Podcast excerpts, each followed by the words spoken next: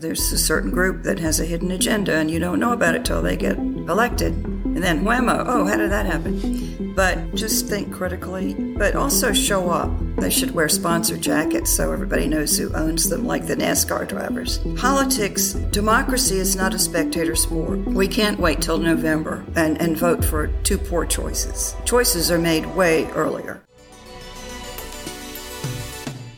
All right, welcome back to the New Human Podcast. Of course, I'm your host, John Astasio. This is part two of the interview with Suzanne Munson, who is the metaphysical historian.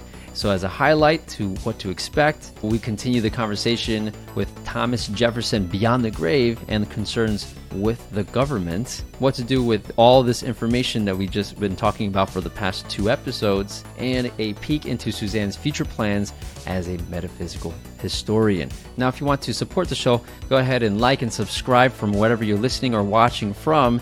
You can go to newagehuman.com and sign up for the newsletter. And of course, go to our Telegram channel to join in on the conversation, give some feedback or some ideas on future episodes. Now, with that said, let's get on to the show and part two of our conversation with the metaphysical historian. Let's go. Okay, so interesting enough, technical difficulties happened a few moments after you mentioned how Thomas Jefferson started mentioning and affirming some conspiracy theories.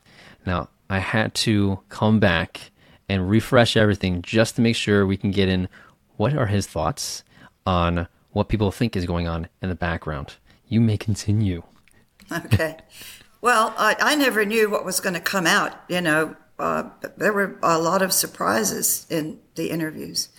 And so he uh, was when he was expressing his concern uh, concerns about American government today, and about big money uh, being such an influence, and uh, and politicians getting away from the needs and the concerns of average people and feathering their nests with uh, the concerns of the wealthy and the big interests.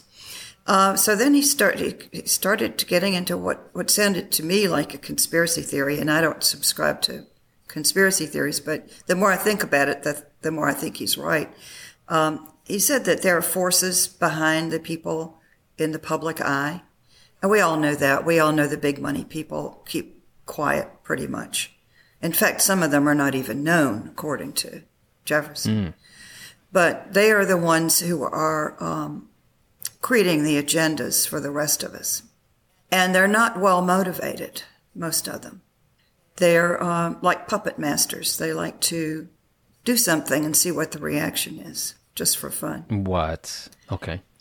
Because they have the money to buy media and to buy politicians. And they are the powers behind the scenes. Now, we all know, we can name big money people sure. who are behind the Democratic Party and the Republican Party. But apparently, there are even some bigger players than that who are more quiet. And um, so, uh, so then, because he's current with current events, he's aware of the internet. And so he said that these powers that are trying to c- control us, to take our freedom, ultimate freedoms away, uh, have tried to use the media the usual media, television, radio, newspapers, uh, pamphlets, and so on. But the internet is something that they can't quite control. That's the one thing that's getting away from them, and they don't like it. Go us. Okay. right. And that, that it can be a vehicle for truth to come out. Of course, we know it's a vehicle for falsehood as, well. Mm-hmm. But just take the people in China, you know. Uh, they're being cut off from the internet, from the truth, from what we perceive to be the truth about world events. Yeah, highly and, manicured internet access. Yeah, yeah, right. And in, and in Russia and in all the totalitarian places who can control the media, they will control the media. And I think we should be very, very concerned about the demise of the daily newspaper in this country. Um, freedom of the press was just a hallowed value uh, uh, among the founding fathers. It's in the First Amendment. And um, if we get a press that's controlled by special interests as brainwashing us, we're in trouble. Now, schools of journalism really didn't start till the 20th century, but those who went through those schools were taught to be objective We don't care what your personal feelings are. You must be objective. Now, I remember I used to work for an old journalist, and I called somebody, um, what do I call him? An expert. This is a, at a university PR department. Oh, Dr. So and so is an expert in something. He said, No, you can't say expert. You have to say specialist. I mean, he was that particular about the language that we use, that it had to be neutral. Hmm. Well, these people now who are um, on TV, particularly, a lot of them are not trained journalists and they don't value objectivity and the truth. If the truth runs counter to their political philosophy, they're going to screw with it. Mm-hmm. I see. And because people are not thinking critically, they swallow the screwed over part. And then they mouth it in their own little echo chambers when they go out to dinner. I see it all the time. really makes me mad. you just got a lot of fans just now. you can read between the lines, folks. and it's interesting how you how you say that, and then also that um, special interest, the wording, the has Thomas Jefferson ever talked about the financial system because it's there's lots of changes going on right now, um, like from crypto from crypto to a lot of just a lot of conversation around a recession. Did he mention anything like that, or was it mostly about government and changes? We didn't talk about money. Okay. He did indicate there there were some di- very difficult times ahead for us. Mm. I mean, I've always known that Well, that I'd lived through difficult times, and um, I think it was more the government being in serious jeopardy and maybe crashing. Okay.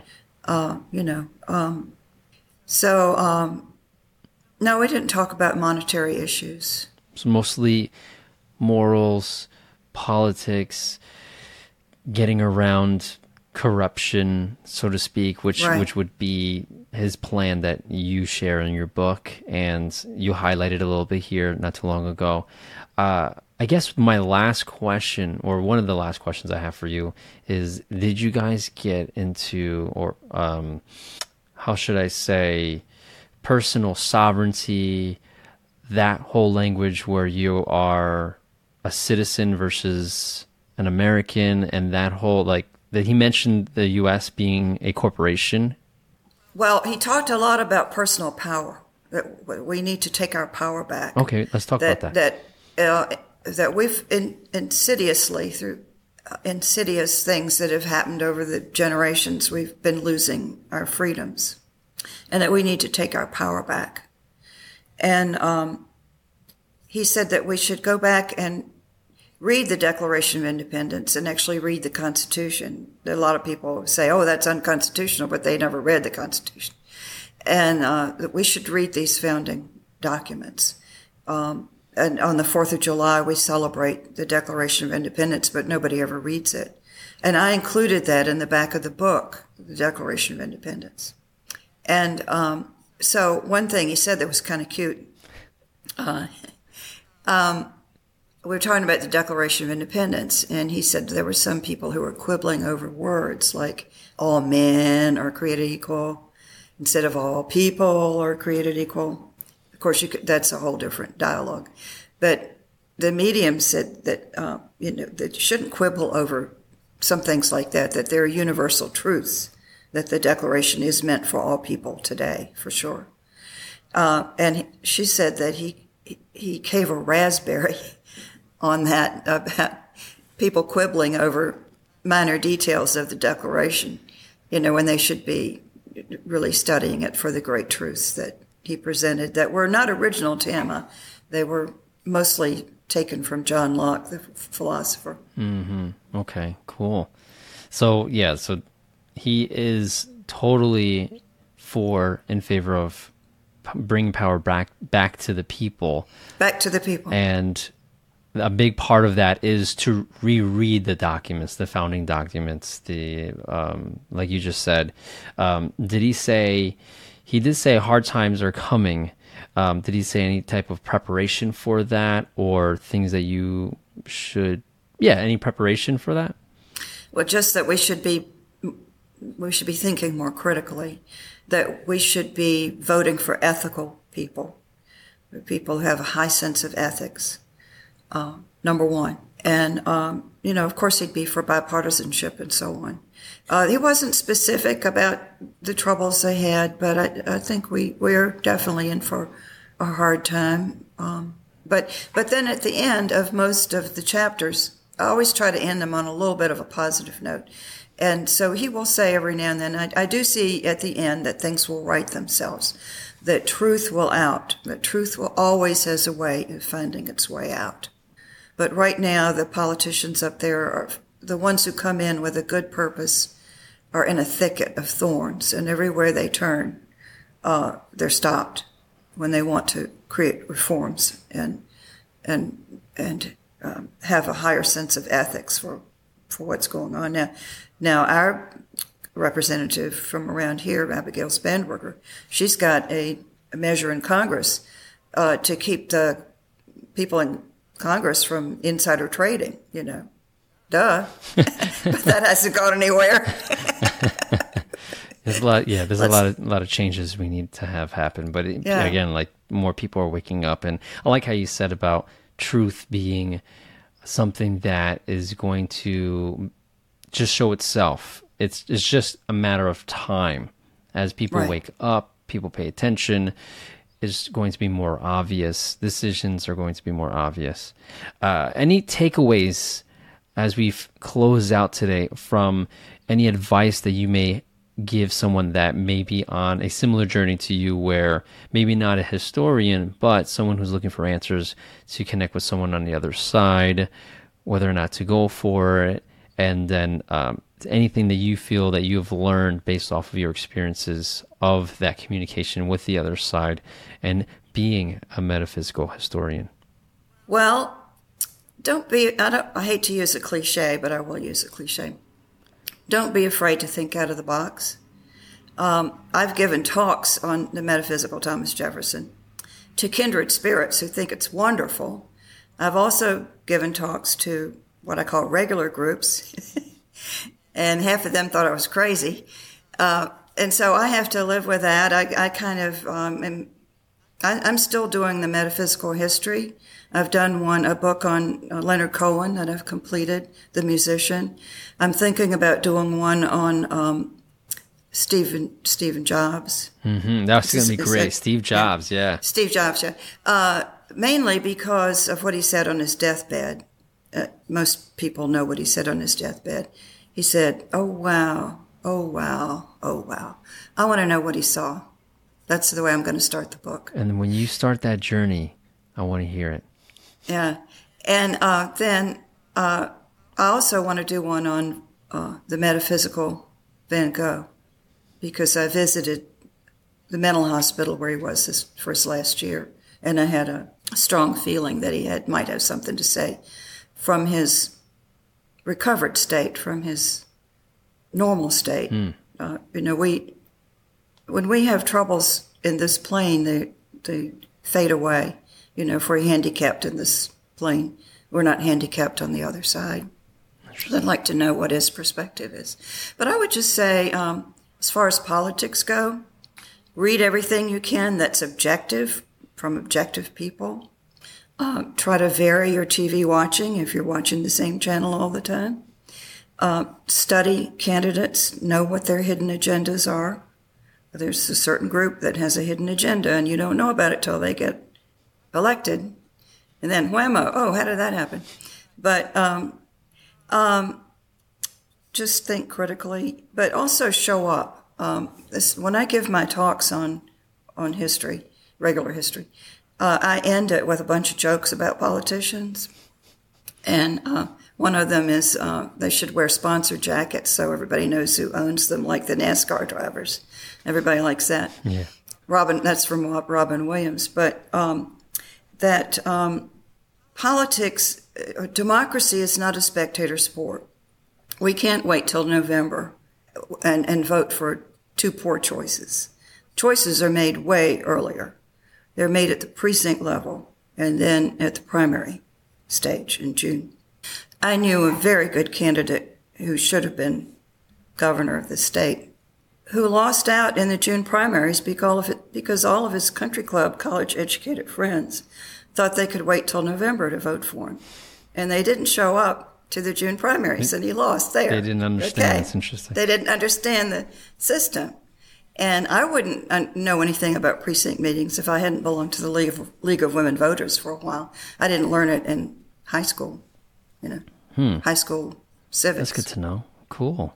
So show up, show up at the local level. That's where the decisions are made. And that's where a lot of very badly motivated people are gathering now. They know how the system operates. They know, like Woody Allen said, 80% of life is just showing up. They show up and they get their candidates into the system. Got it. Okay. So show up, show up. Show up. I I definitely stand behind that, right? Showing up. Mm-hmm you show up, you learn stuff, you run into people, you you may not have any information, but if you appear, someone's going to have some information for you. You're going to learn just by taking some some action in some direction, right? Mm-hmm. Um, so you got some books that are out. I definitely want to give you a chance to just highlight the names so that we can all have it in, in one part where people are paying attention to how to find you and what you're what you're doing right now. So I want to give you that time. Thank you. Uh, I have two books out now on Amazon and online Barnes and Noble, and another one coming this month, which is a book of poetry, very different. But um, the first one is called Jefferson's Godfather, and it's a biography of Jefferson's most important teacher, George Wythe. And that is the story, the wonderful story about how the power of one, the power of this one individual, to train public servants and to train them to be ethical servants of the public nice. in in high office. And then the second one is called the Metaphysical Thomas Jefferson, and uh, we've already talked about that. Very cool. Very cool. I hey, you know what?